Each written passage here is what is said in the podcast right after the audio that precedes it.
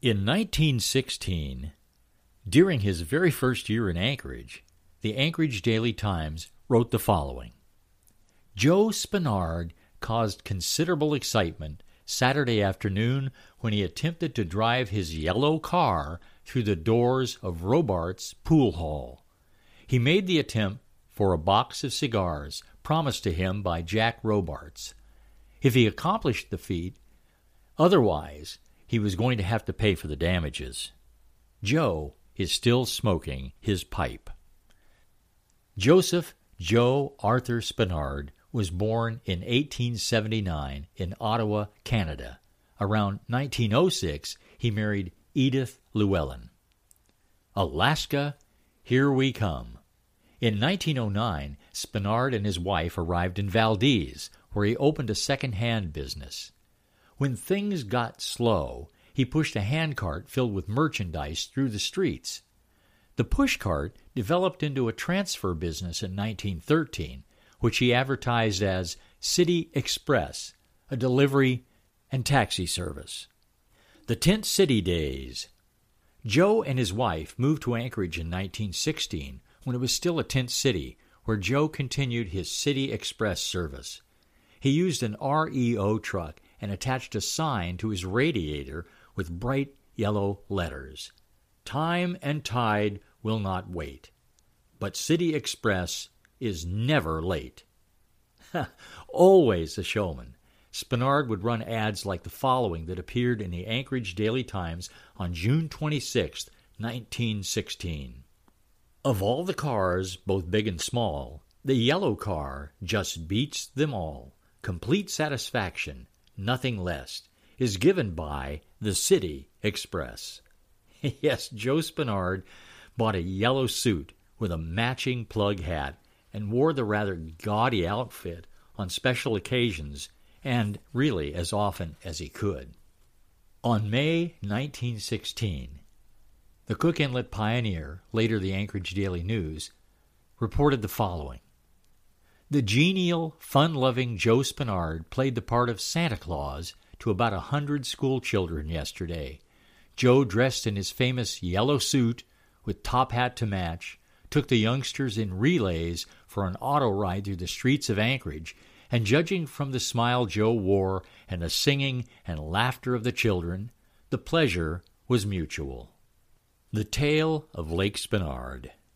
About five miles out of town was a lake, known as Jeter Lake, which was an unofficial title. It was named after a homesteader named Thomas Jeter. But the lake was in Chugach National Forest and was closed to homesteading. Thomas Jeter had to move. Not long after, the land was opened to homesteading, and Joe Spenard took up 160 acres as a homestead that included the lake.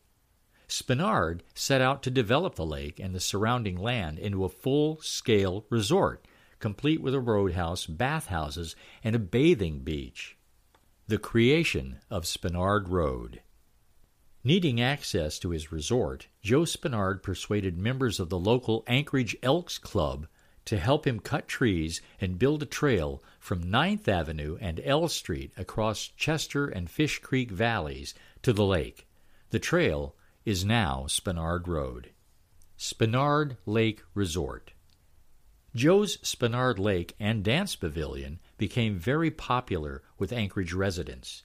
But on the night of May 24, 1917, a fire, thought to be set by careless hunters, completely destroyed Joe's houses, dance pavilion, picnic area, and other improvements.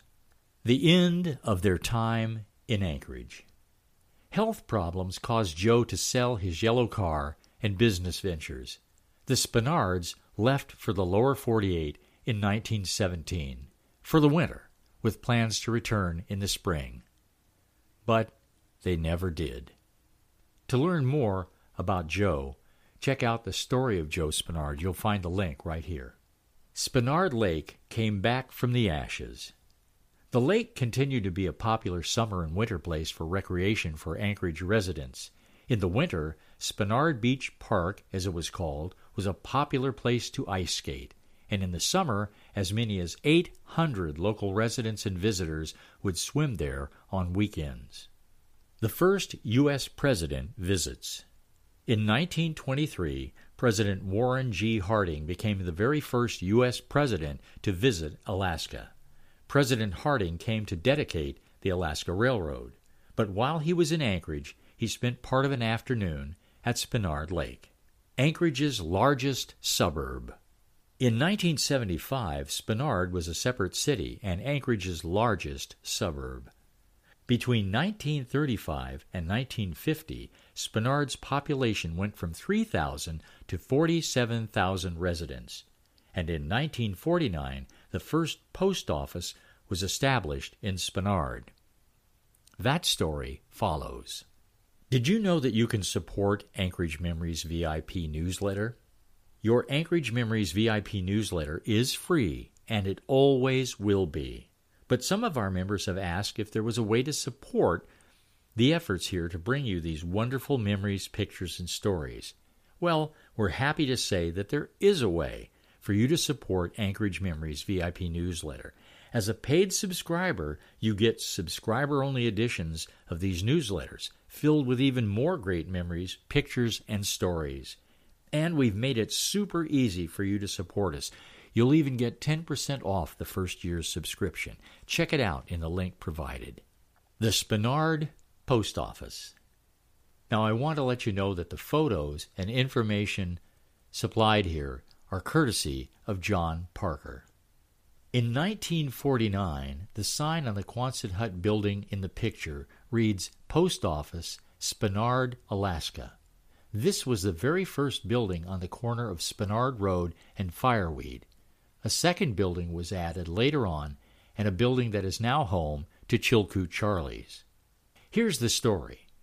The Quonset buildings were purchased from Army surplus in Seward. John Parker's father, Ken Parker, went to Seward by train in 1947 to purchase the Quonset building, which was erected on the site in 1948. The building served as the post office and Parker's store, which was the first department store in Spenard. In 1950, John Parker, his brothers Dave and Don, and grandmother Carrie can be seen in front of the post office and Parker's store.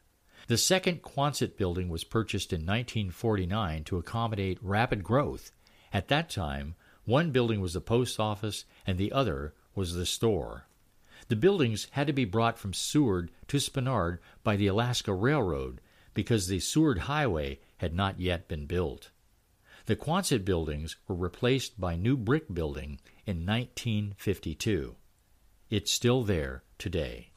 The only postmaster Spenard ever had. John Parker's mother, Nancy Parker, was appointed postmaster in 1948. She was the only postmaster Spenard ever had. In 1951 or 52, a new post office was built on Fireweed Lane.